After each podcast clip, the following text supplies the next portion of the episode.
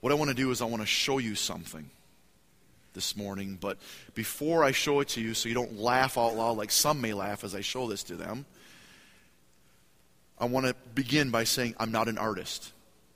You got that right? I'm not an artist. Cody, Pastor Cody is not an artist when it comes to this kind of stuff. I may be an artist as crafting a sermon, putting a sermon together. Some may say that's a type of art because it's a lot of work to craft a sermon, put that together.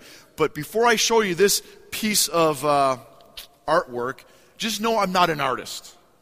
There was a time, yes, I tried to play with some watercolors, not like little kid watercolors. I had some nice brushes, and I had the, the nice watercolor paper, and it would bleed together. And I thought it was kind of cool for a while. And then I just realized this is not me. I'm not going to do that. And then I tried calligraphy, especially with Hebrew, studying Hebrew and writing Hebrew, calligraphy in Hebrew, just beautiful stuff. I tried that. That, that didn't work either. So just so you know, I'm not an artist, okay? You got that?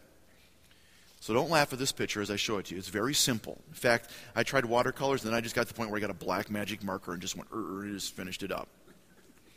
But I have this at home near my desk. It's kind of like my office, and I haven't hung it up on the wall yet because all the other pictures I have and stuff are truly artwork. In fact, I have a picture of the signing of the Declaration that was printed in 1876. It's a beautiful piece this isn't that beautiful, but why do I have this in my office? It's not because of the artwork, it's very simple. It's just a cross. But I have this in my office because of what I have written on it. And this is what it says Why is it so easy for me to forget what it took for me to live? Why is it so easy for me to forget what it took for me to live? For four weeks, we've been looking at the great gospel message found in the cross. But we forget. Easter has come and gone. Good Friday has come and gone. And now we're thinking school's coming out. all summer's coming. My lawn. All vacation. Fishing. All these things are in my brain. Easter's come and gone. Why is it so easy for us to forget what it took for us to live? Remember on Easter, I said every day we should awake and think of Good Friday and Easter. Amen? Every day should be Easter. We should awake and go, Oh, praise God. He's risen. He's what? He's risen indeed. It's, he's alive. But we forget. Life gets so busy. Let's pray. Father God, we come before you and we thank you for the cross.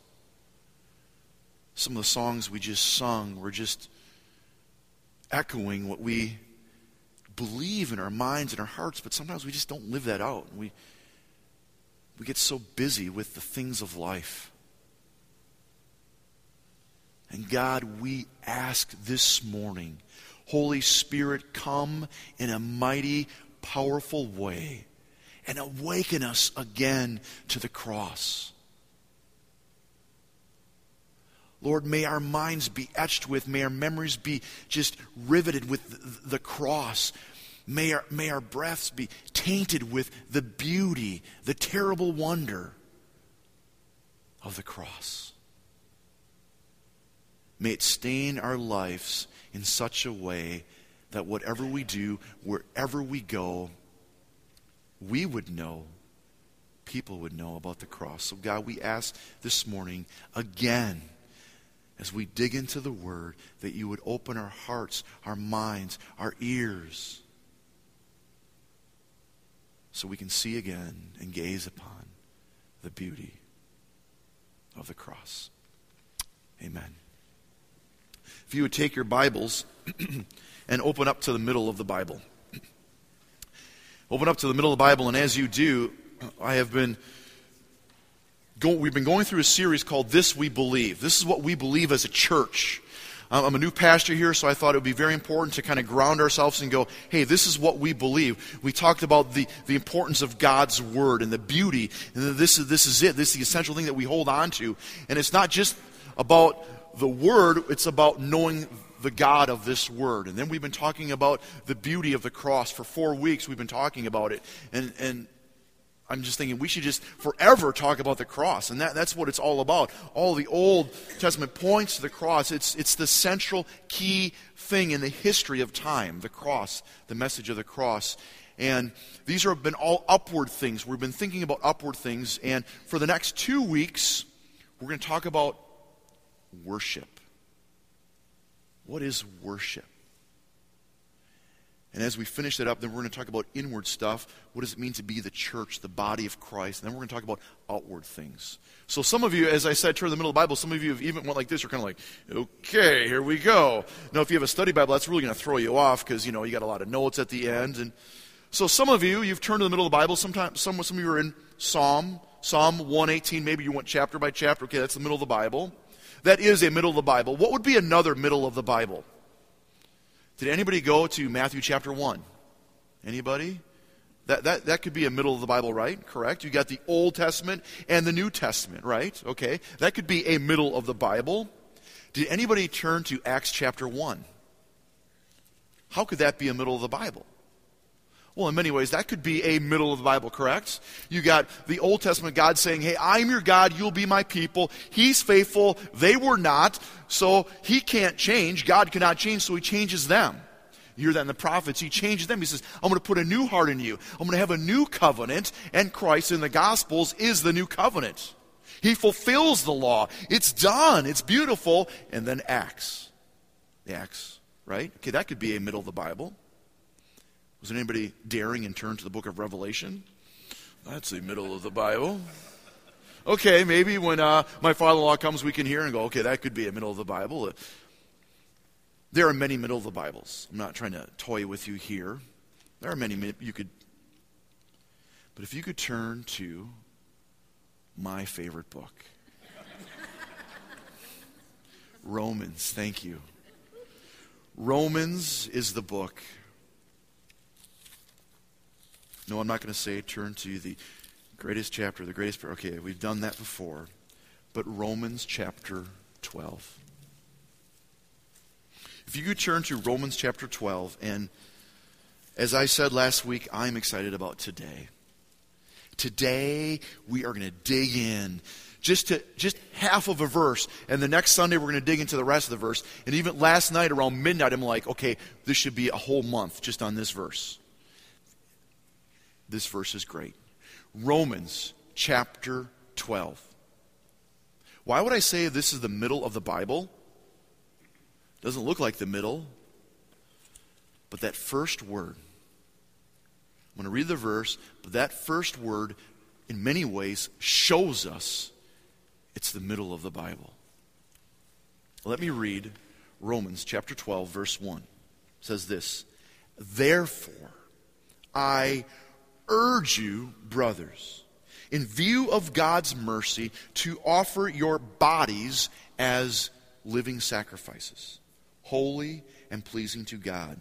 This is your spiritual act of worship. We're going to talk about worship and what is worship. Why would I say this is the middle of the Bible? Well, it's because of that first word. When I was in seminary, we studied all the languages of the original Bible and just really got into it. And I remember one of my professors saying, whenever you see the word therefore, ask, what is it there for? Okay? When you see the word therefore, ask, well, what is it there for? What's it there for? This is what Paul is doing in the book of Romans chapter 1 through 11, he's been writing out, penning out this beautiful letter describing this is what life is all about. Guess what? Without Christ, there is death. Chapter 1, remember this chapter 1, 18 through 320? It's all about the wrath of God is being poured out because we've sinned. We failed against his holy standard. We cannot do it. There is creation. Creation's there, but still we failed. There's our conscience. We, and even the law was there, but the law did nothing except to say you cannot do it. And then 321. But now a righteousness from God, apart from the law, to which the law and prophets testify, has been made known. And what is it? This righteousness of God is in Jesus Christ. And then Romans begins to spell it out. Chapter 4 is saying, listen, it's not about your effort doing it. You can work for it, but that's not it. It's not by works. It's not by your heritage. It's not by circumcision. It's not by all this stuff. It's by grace. Amen? It's by faith. Then chapter 5 is so great. Some of the greatest verses are in chapter 5 about cross. He took our place. God's love.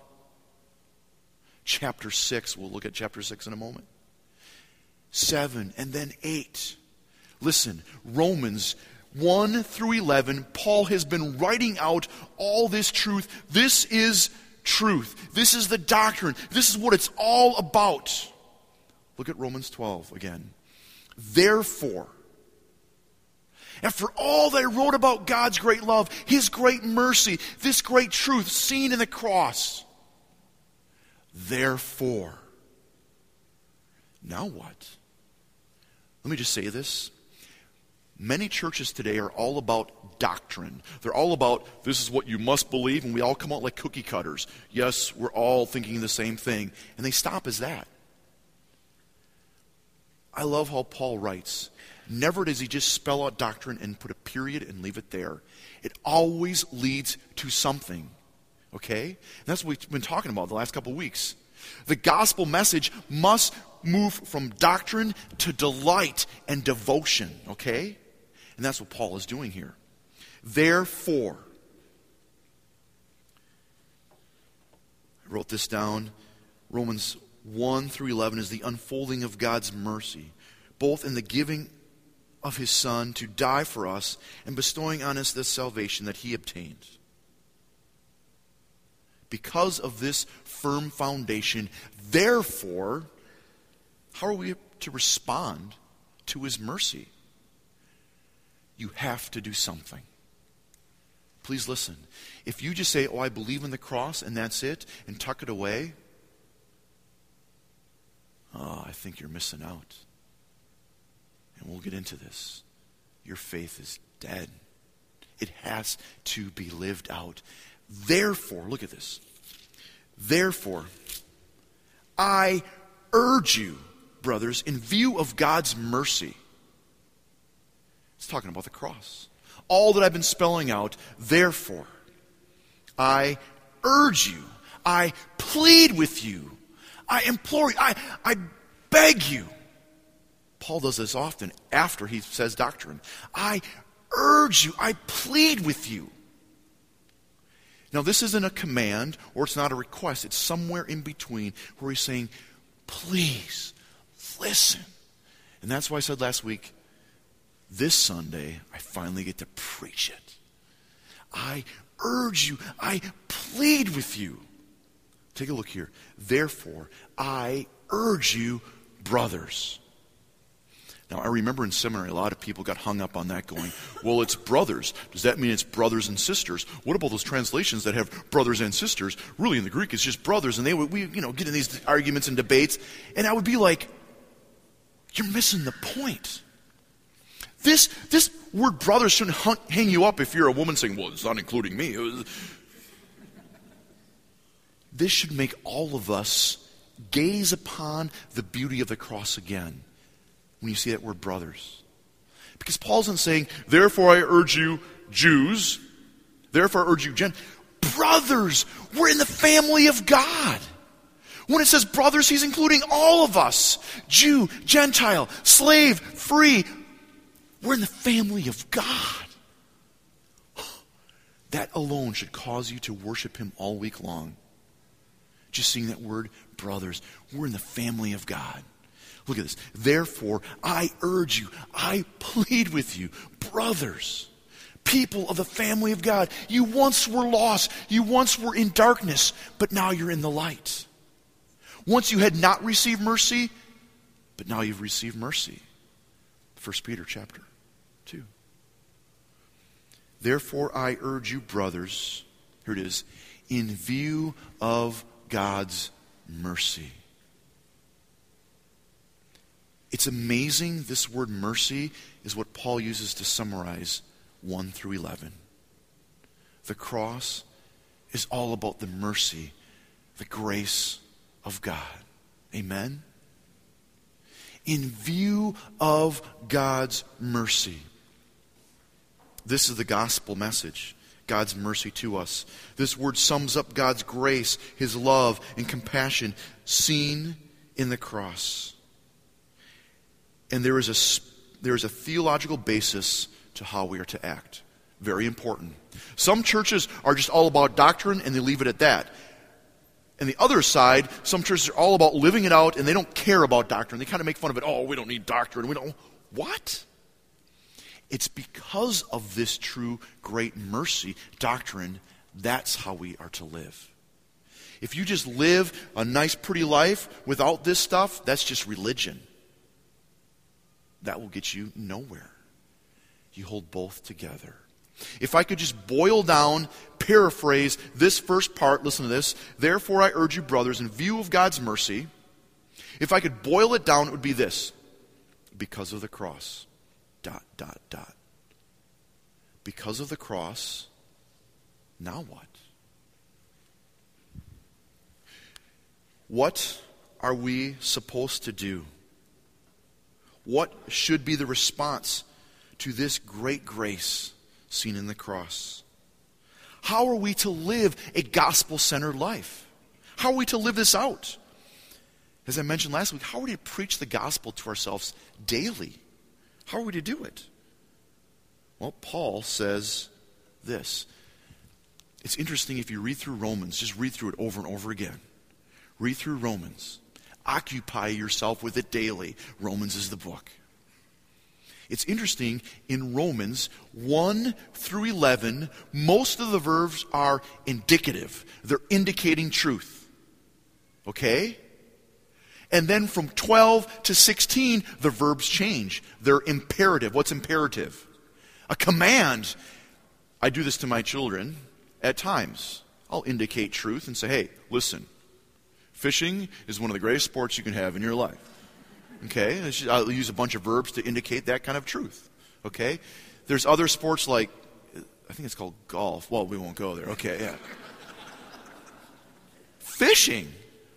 Golfing, you come back with a little pencil and go, I went golfing. It's a cute little pencil. I go fishing, I have a bunch of food. Let's eat, okay? You go ahead, eat your pencil. I'll eat some fish and have a. Okay. Imperative verbs are this do not take that little fork and put it in the light socket. Don't do it. It's imperative. Okay? It's a command. Paul is, he does it all the time. Here's truth. Here's, here's all these verbs pointing to truth. And then he switches and it's imperative. It's imperative. For instance, take a look at this one Colossians chapter 1.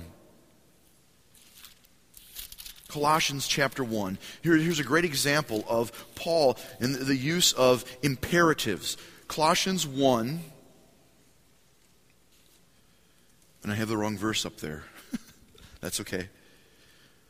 We always thank God, the Father of our Lord Jesus Christ, when we pray for you because we have heard of your faith in Christ Jesus and the love you have for the saints the faith and love that springs from the hope that is stored in you in heaven, and you've already heard about this word of truth, the gospel, and has come over you all over the world. And he, he says all these imperatives and indicatives. He leads to that.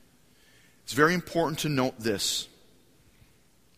Paul would say this. He would say, I have been indicating all this truth. Now it is important. It's imperative to do what? Let's go back to Romans 12.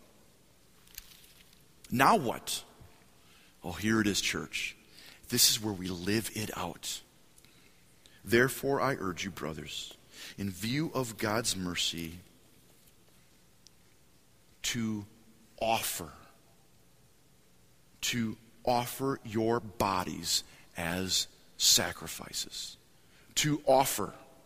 This is the key verb. We are to offer, we are to make a decisive decision And I love the sacrificial image that Paul uses in this. See, Christ has fulfilled the Old Testament. He is fulfilled the sacrificial system. And because of him, there are so many implications of that. Listen to this. In the Old Testament, they needed a temple to worship, to meet with God. In fact, of a lot of Genesis and Exodus is all pointing to the end of Exodus, the last chapter. They're all building up to this temple because in the temple, that's where God would dwell. And in their minds in Exodus, they're just like, we get to have a temple? God's going to dwell around us? Amazing. So in the Old Testament, there was a temple. When Christ came, the cross what happened in the temple when he died?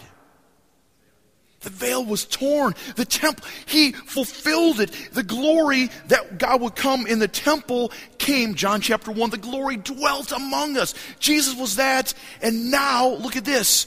On this side of the New Testament, what's the temple? We are the temple. Wow. Or this. In the Old Testament, they needed a priest. A priest would come, bring the sacrifice as atonement, saying, Here's the sacrifice. Because the people have sinned, take this, Lord. This may appease your wrath in the mercy seat right there, okay? Then Christ came. What was he? He was the great high priest. He was the great high priest, once for all, the final sacrifice. And on this side of the New Testament, we are what? We are the priests. We are priests. Amazing. And the last one, in the Old Testament, they had sacrifices. These are the things that God, we are sorry, here, take this sacrifice. And then Jesus was that sacrifice. And now Paul uses this imagery saying, we are to offer ourselves as a sacrifice. We no longer need a temple. We no longer need a priest. We no longer need the sacrifices. Why? Because in Christ, his priesthood, his dwelling, his temple, his sacrifice has fulfilled it. And now Paul says we are to offer ourselves. Christians no longer need, need these sacrifices to worship. Christ has done it. Instead, we are to offer ourselves as a part of our worship. We are to give, offer, present what? What's the next word? Our bodies. Our bodies? That, oh, that, that's just, that's a tough, our bodies. You know, in Paul's time, the thought of the body was bad. A lot of the Greek philosophy back that time was the flesh, the body is just, it's just bad. The spiritual is good. So this would jar a lot of people when they first read this. Offer your bodies. What, what their bodies are bad. In fact, the phrase back then was, My body is a tomb. Back in this day, it was, My body's a tomb. The body's just a tomb. Contrasted with today, it's just the opposite. People love bodies today. Ten years ago, a popular song on the radio was, Your body is a wonderland.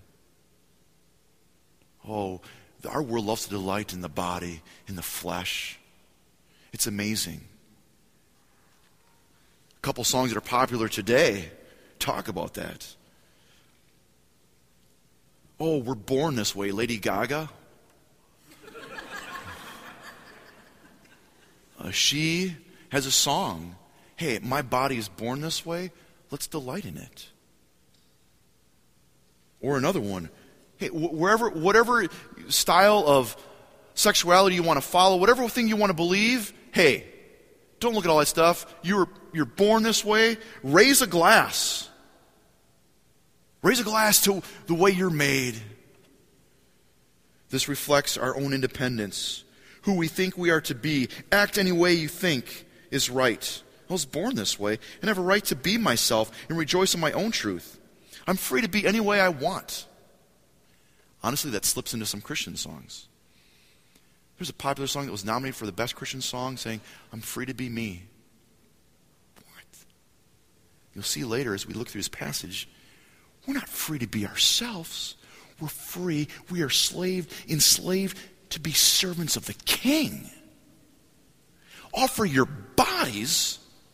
When's the last time you were at church and they said, hey, we're having a body offering? This, this seems foreign to us even today in the church. All right, how many of you want to dedicate your bodies for the work of God? When's the last time you had something like that? Here's it. We here accustomed to this. Give your heart to the Lord. Who wants to offer their heart to the Lord? We spiritualize, we look at that aspect, and that's important, but rarely do we hear, who wants to give their body to the Lord right now? Some of you are like, I'm not going, what does that mean? But Paul is saying, offer your bodies, your flesh, all that you are. We are to offer ourselves to the Lord, dedicate our body. As Christians in the world today, we often hear this. Yeah, offer your heart to the Lord. As true as this may be, listen to this. Christianity is not just an expression of spiritual devotion. It is that, but it's your body. We are to give our bodies, our total selves, to belong to God. So here it is, church. Offer your body to God. Offer your total being to God. Today's the day we offer our bodies to God. Pure and simple. This is it. Here's a quote from John Stott. He says, No worship is pleasing to God which is purely inward, abstract, and mystical. It must express itself in concrete acts of service performed by our bodies. We must live it out. Romans chapter 6. Turn a couple pages back. Chapter 6. Oh, I love chapter 6. Look at verse 13. Romans chapter 6, 13. Do not offer the parts of your body to sin as instruments of wickedness, but rather offer yourselves to God. Offer yourselves to God. And here's the gospel as those who have been brought from death to life. And offer the parts of your body to Him as instruments of righteousness. We are to offer ourselves as that. We are to offer ourselves, our bodies, to Him.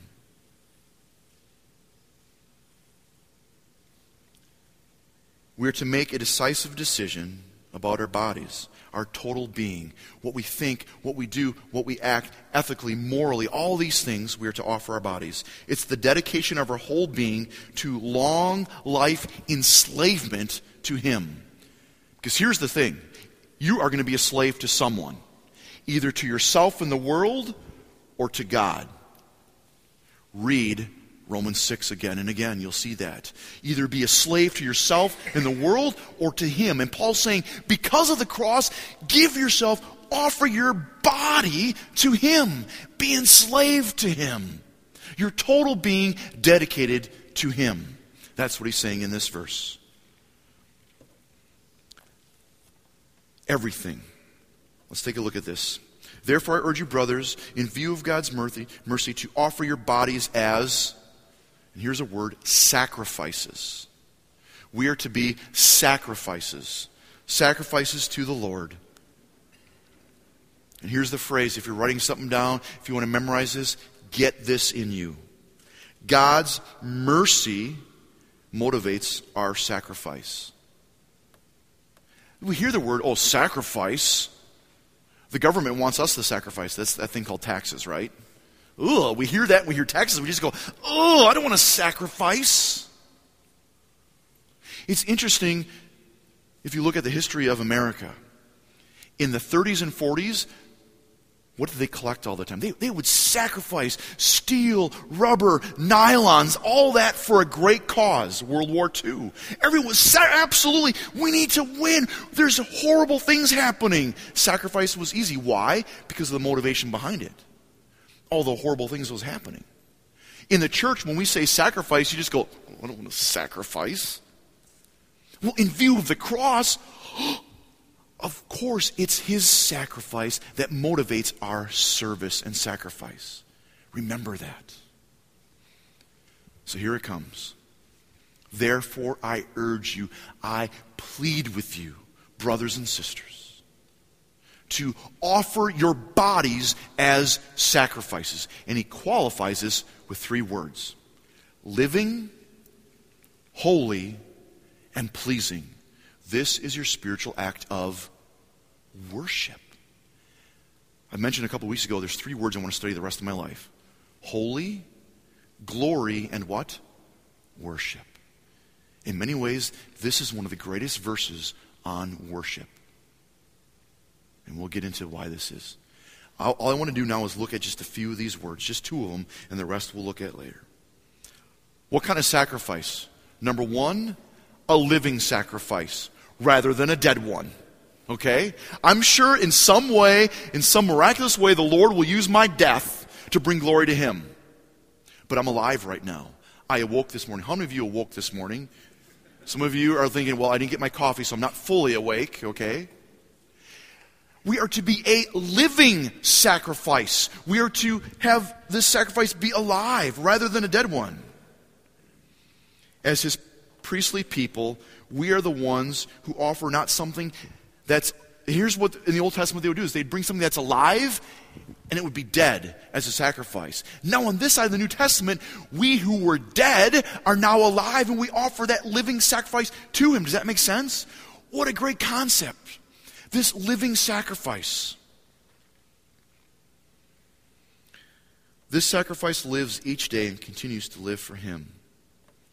Write this down. We are alive in him so live for him. We are alive in Christ, Romans 6. Now live for him. That's what it's about. Living for him. This is very important. We are not freed so that we can be free to be me. We are freed to live for him. Live for him. I'm not my own. I belong to Christ. 1 Corinthians chapter 6, 19 20 says this You are not your own. You were bought with a price. Therefore, honor God with your bodies. You once were dead, now you're alive. Now live your bodies for Him. You don't belong to yourself anymore. Amen. Because if I did, I would be messed up. I'd die in a couple days. As foolish as I am. We are to be a living sacrifice. What is a living sacrifice? Here it is. We have died, now get on the task of living for Him. Let me say that again. You've died to sin, now get on the task of living for Him. Our lives have been saved by the gospel, and now our lives are to proclaim the gospel and live for Him. Let me give you an example. When I was 21 years old, I was asked, I was living in Wisconsin, I was asked to go to Minnesota to speak at this 100 year, 100 year celebration of a church denomination I didn't even belong to. And I was like, they got the wrong name, they got the wrong guy. I'm this young kid, but I'm going anyways. I'm like, they don't even know who I am. They're over in Minnesota, 100 year celebration of this church. They got the wrong guy. Well, I'm going anyways. I went a couple days early to visit some of my friends in Minnesota, and we went to this big Christian festival. A kind, I don't know if you have those around here, where they have the big Christian bands come, and for three days you just come and they play songs, and you have the big tents and all this stuff, and just. I went there, saw my friends. I'm like, yeah, I'm going to this place. I'm speaking. I'm only 21 years old, but I'm preaching at this place. Oh, this is going to be great. Oh, I'm so blessed. And my friends are like, wow, you're great, Cody. Oh, yes, I am. we went that night. I, lo- I love music, I like it loud. In fact, my kids sometimes at house will say, Turn down the stereo, it's too loud. If it's too loud, you're too old. I tell them, and they just go, Oh, please. So we go to this concert, and he's just blaring music. The first band gets up there. It's a Christian concert. And they're jamming, and we're all like, Yeah! And every time they say the word Jesus, we all go, Oh, you know, it's a Christian concert. We don't have lighters and stuff like they do at secular bands. We're like, Oh! And the band gets up there, and they are a popular band. In fact, sometimes we sing some of their songs today in church. They, they write popular worship songs. And they're jamming, and we're like, oh. Then at the end, the lead singer gets up and gives us like little message. We're all like, oh. And then he says this at the end. He says, listen, if you want to meet us at the end of all these concerts that are going on tonight, meet us by the big tent. And, you know, you can meet us. I'm like, we get to meet them? Wow. I mean, this is great. Just, I have their albums and their CDs and stuff, and we get to, well, let's go. End, wow, great. Then the next band gets up and they say the same thing. Oh, yeah. And then another band gets up there. And my friend goes, Is that the janitor? Because it's a guy. He's got kind of long hair and it's kind of gray and he's kind of up there. And I'm like, Wait a second. This is Rez Band. This is a band from the 60s. And this, these are like the Jesus people from Chicago. Anybody even know who Rez Band is? The? Okay, one person. All right, two. Okay, yeah. They're, they're from the late Christian era, you know, just, so they get up there and they're jamming. My friends are making fun of them, like, does he need oxygen? He's so old. You know, they're playing their 60s style. And these guys, I'm like, these guys are great, Rez Band. And they say the word Jesus and we all go, oh, you know, we're all like, oh. And at the end of the thing, the lead singer, Glenn Kaiser, says, hey, at the end of all the bands tonight, and it's just like everyone else, I'm like, oh, here we go. If you want someone to pray with, we'll be at our booth. And I'm like, and everybody was like, yeah, oh, mm, okay. You know, one person clapped and, oh, okay. It wasn't like the other ones. Because everyone else said, hey, if you want to meet us, be at the, the tent, we'll be there. And I was like, yeah. And he goes, hey, if you want someone to pray with, we'll be at our booth. Yeah. Oh, and we're like, oh, okay. Then the bands kept going. The last band, last song, thousands of people get up and like a horde of elephants to that big tent. And we're jamming ourselves in this huge tent, and all the bands are at their different booths. And we're like, wow. And I saw that first band, and they were they're, they're popular, still popular. I'm just like, there they are. I can see them. And they have their pictures, their glossy pictures, and they're signing them, and people gather around. I'm like, wow, let's go meet them. And then I was like, where's Rez Band? I'm looking around. I'm like, where's Glenn Kaiser? Oh, wow. And I remember looking over here at this band, looking around, and I turned. And there in the corner was Rez Band. And I looked and I saw Glenn Kaiser on his knees weeping with a woman. And everything got quiet for me. And I turned back and I saw all these bands, oh, all these bands surrounded by people. And I looked and said, Well, there's a band. Then I turned and I said, But there's Jesus. Please listen, church. I made a decision that day that I would live so others see Christ in me and not me. Because of the cross, you are not your own. You've been paid with a beautiful price. The mercies of God. Therefore, I urge you, I plead with you. Be a sacrifice, a living sacrifice. Don't live so others see you, live so others see Him in you. For years, I would travel and preach. And that imprint of seeing Jesus or a band stuck with me.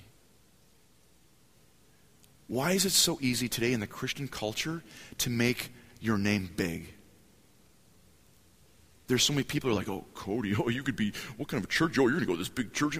It's so easy to name, make your name big, and it's so hard to make, make the name of Jesus big. We are to be a living sacrifice. We are to live so others see Him. Please remember that. Live so others see Him, not you. When I was a kid in high school, I had this patch on the back of my jean jacket. I like jeans. It said this He died for me, I'll live for Him. He died for me, I will live for Him. Live so others see Jesus in you. If you live so people are all about you and stuff, that's not it. We are to be a living sacrifice. We are to live so others see Him in us. It is not by chance that you are alive today. And here's where we live this out. Here's how I understand God's sovereignty. God is sovereign, in control of all things, dust particles in the air. He's sovereign. Listen to this and in His sovereign grace, He placed you here in this state, in this county for His reason, not your purpose. If it was up to me with a name like cowboy, like Cody, I'd want to be a cowboy. I would have been born in the 1800s with a gun and a horse somewhere out west. Okay, you know what I mean? That if it would have been up to me, a cowboy with you know with a gun and a horse, it'd be great.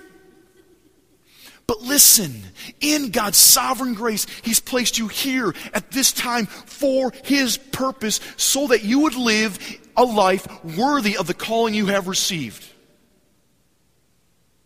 You are to live for Him. Ephesians chapter 4, verse 1 says this.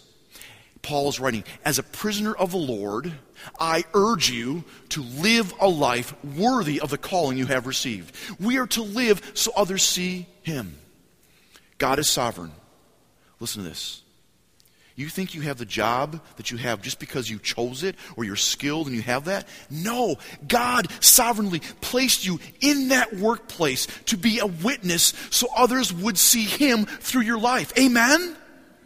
It is not by chance you work at that certain place. It is not by chance you have that neighborhood that you live in. God has placed you there in His sovereign grace so you would live for Him, so others would see Him. This is what this is about because of the cross, we are to be a living sacrifice.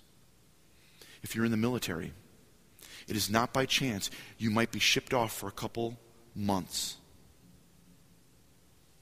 all alone with a bunch of people stuck on a boat. God has placed you there in His sovereign grace, not by chance, not by your will, so that you can be a living sacrifice. Live for others. The problem is we go to work, we live in our neighborhoods so we can live about ourselves. Say, hey, I'm, I'm a cool guy, look at me. When's the last time you lived in such a way that others saw Jesus and not you? A living sacrifice is one that says, Here I am, I am yours. You do a work, you do something for the kingdom of God, and when you leave, people just go, the Lord was here. Who was, what was that guy's name? What was her name? I don't know. Let's keep worshiping. That's what this is about. We are to be a living sacrifice for the kingdom of God. Again, that Ephesians verse 4, chapter 4, verse 1. As a prisoner of the Lord, I urge you, live a life worthy of the calling you have received. We are to live for Him. I keep saying this is my favorite chapter, my favorite book, but I do have a life verse. It's, it's my number one verse I have for my life. It's out of Philippians. Philippians 1 21. In fact, this past week, my daughters helped write out little verses on a card for Pat, who's in the hospital. She's in the hospital. She's very weak, tired, and she said couple days ago, she was like, I just can't. I'm so weary, so tired. I just wanted to give up. I went home and said, Girls, we need to write her some verses. And the verse I wrote, for me to live is Christ. She has it by her bed somewhere. For me, you know, she may not have many days. She may have many more days than I have. I don't know. But God, in His sovereign grace, has allowed Pat to live another day, not so she can live for herself, as weak and weary as she is, so she can live for Christ. For me to live is Christ. How many of you got that in you? We live so others see Him. To live is Christ. But most of us live for ourselves, and we don't get that. We live for Christ. For me to live is Christ, to die is gain. Living for Him is worship. That's what this verse is about. Because of the cross, we're to be living, holy, pleasing sacrifice. This is your spiritual act of worship. Listen, some of you think worship is this, where we get the music, we're playing songs, that's worship time, and now it's preaching time, now let's go home and eat time. No, this is an aspect of worship with song, but Paul's saying living for him is worship. Every day you live for him. When you wake up, you live for him. Tomorrow, when you go to work, live for him. That is worship. We're to be a living sacrifice. Why should we live for him? Remember this the cross is the greatest incentive to live for Him and to make Him your Lord and Master. My father in law wrote this The total commitment of ourselves to God is based upon the totality of His mercy. The total giving of ourselves to Him is based on the totality of His giving Himself to us. How could you not live for Him? Because I'm selfish. I want to live for me. I want to be the cool guy. I want to be the guy that everyone at church says, "Hey, how you doing?" Live so others see him and not you. A living sacrifice. And what's the next one? A holy sacrifice.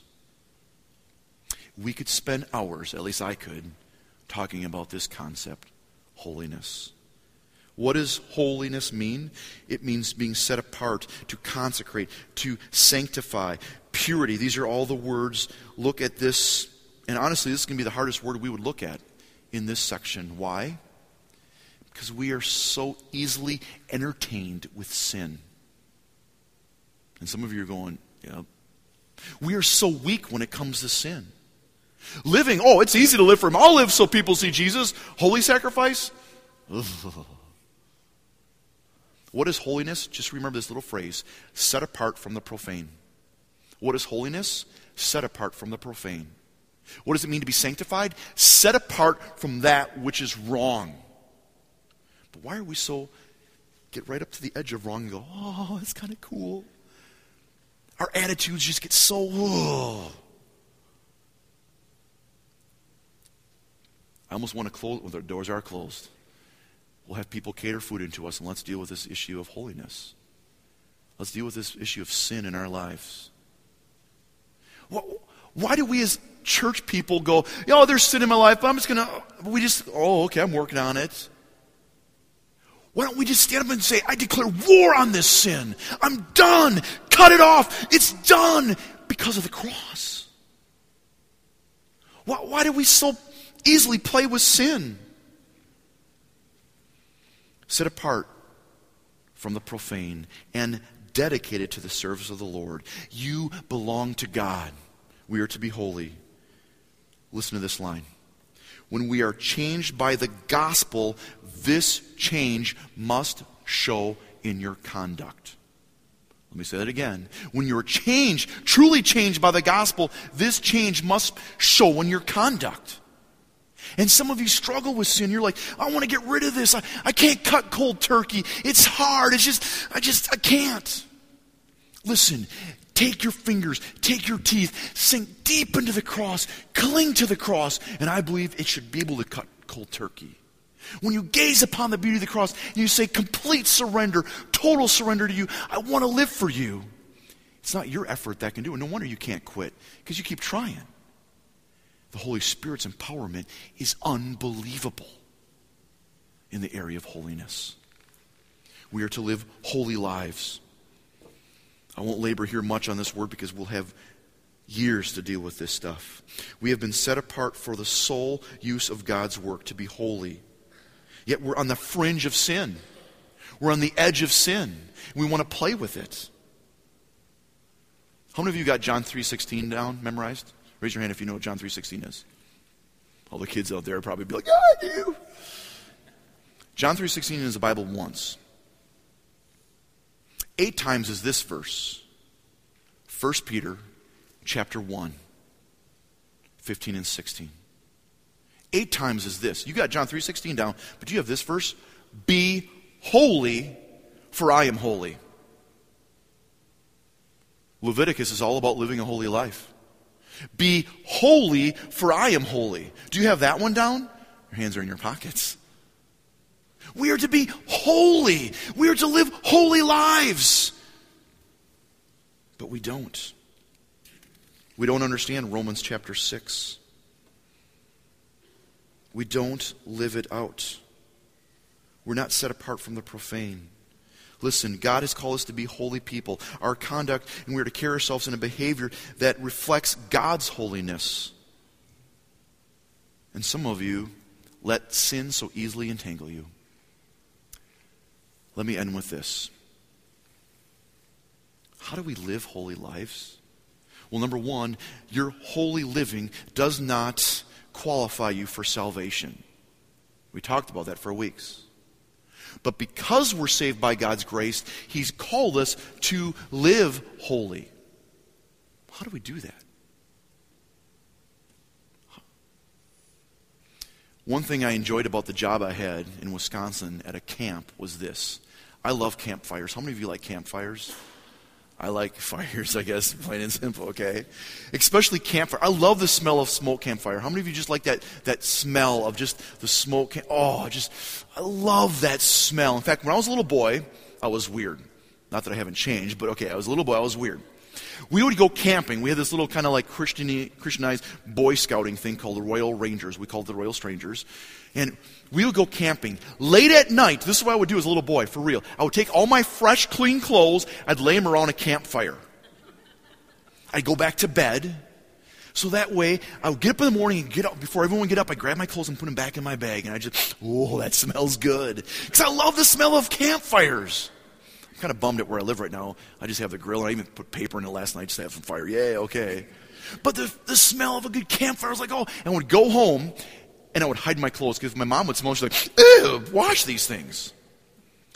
Days would go by, and I'd pull out a shirt. If I knew like math class was coming out with a test, I'd be like, oh, I need this shirt. I'd put the shirt on, I'd don it on, and go to class, and I'd be like, yeah. Teacher would be up there teaching, and oh, Cody's got this math problem. Yeah. I love the smell. It just permeates. In fact, when I, at my former job, I would go get my guitar out, play guitar by the campfire. I could go home jump in the shower, scrub down with every possible soap, sneak into bed, and Amber would be like, You're at a campfire. Why? Because you can't get rid of that smell, right? Some of you have maybe gone to a bar or a place where they smoke a lot. You go in there for 10 minutes, you come back, you almost have to, like, oh man, smoke just permeates your skin. Please listen. As Christians, we are called to, we are urged to be in the Word. That's why we started with the Word. The more time you spend in His Word, the more time you soak in His Word, the more time you read John 13, 14, 15, 16, and 17, you soak upon the beauty of God. It's like you're before the presence of God's holiness. And His holiness colognes your skin. It kind of permeates. The more you read this, the more you say, I want to live, be in His Word. The more you read this, you can put this, walk away, and people will smell it on you. They will know that you've been in the presence of God because you've been in His Word. If you want to live a holy life, we're back to the Bible again. Just every day, soak yourself in the holiness of God, in the presence of God, weeding out all that junk, saying, God, I need you completely. And out of that, you will walk away and people will smell it on you. You go to the ocean, the waves come crashing in, that smell of that sea salt and stuff, it kind of like bathes your, it can cologne your skin. You can smell it on you. If you want to live a holy life, right here, people, plain and simple. Every finger, every fiber of your soul, searching and digging in the Word for your delight. And people will smell it on you. They will know Spend time in the Word. And some of you with sin, living a whole life, you need to cut stuff out of your life. You need to burn it. You need to get rid of it. Pitch it. Why? Not just because of religion, because of the cross. Listen to this verse again. Take a look at Romans 12, verse 1. Therefore, I urge you, I plead with you, brothers and sisters, in view of the greatness of the cross, offer your bodies as a sacrifice, a living sacrifice, and a holy sacrifice. So here's my challenge to you. Where are you at with this? Some of you are like, oh, I've been a Christian. I've been a Christian my whole life. Are you living in a way where people are drawn to Him? Have you thought that your little kingdom, your world is all about you and you've been living? Oh, I go to my job, I have my family, I have my marriage, I have my place. Maybe you need to say, I'm done with that. Because of the cross, I will live in a way so others will see him. And some of you that struggle with sin, how many of you need to say, I surrender? I'm tired of doing it. I want to be a holy, holy man, holy woman of God. Let me pray.